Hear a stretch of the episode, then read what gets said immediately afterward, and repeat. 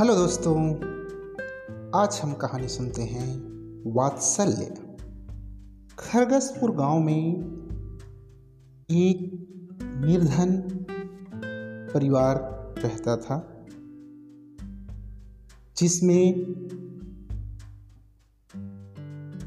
वह विशु और उसकी पत्नी थी। उसकी कोई भी औलाद नहीं था, जिसके कारण वह अपने भाई की औलाद को ही भरपूर दुलार और प्यार करते थे जब उनके भाई काम पे चले जाते थे तो वह अपने दोनों बच्चों को अपने बड़े भाई विशु के घर में छोड़कर चले जाते और उनमें से एक बच्चा था जिनका नाम था फूल। जब वे दोनों फूल को बहुत चाहने लग गए थे और उसे अपने ज़्यादा लगाव और प्यार दुरार के लिए वह उसे गोद में ले लिए। अब जब भी विशु कहीं भी बाहर जाता तो कंधे पर बिठाकर फूल को ले जाते और उन्हें मिठाइयाँ, पकवान आदि बहुत खिलाते।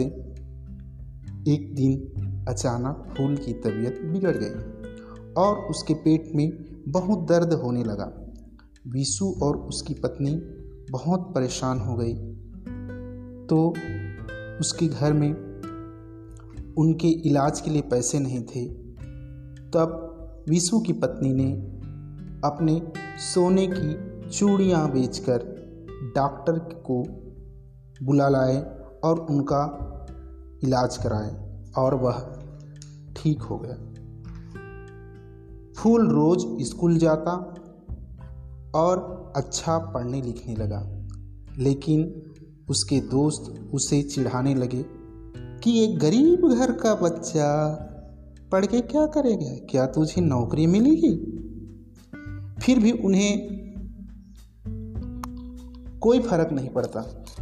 लेकिन वह कुछ दोस्तों के साथ संगति में ऐसा उलझा कि अब उसका मन पढ़ाई में कम लगने लगा और पहले वह अपने माँ बाप के कुछ कामों में हाथ बटा दिया करते थे, वो हाथ बटाना भी छोड़ दिए।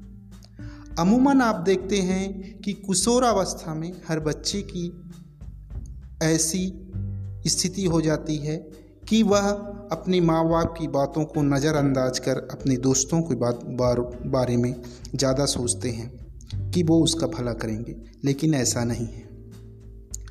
फिर भी विशु की पत्नी को जो भी चीज़ खाने को और नए कपड़े मिलती वह अपने पास रखती और अपने बेटे के लिए बचा के रखती थी, ताकि उसका बेटा पहले खाए और उसके बाद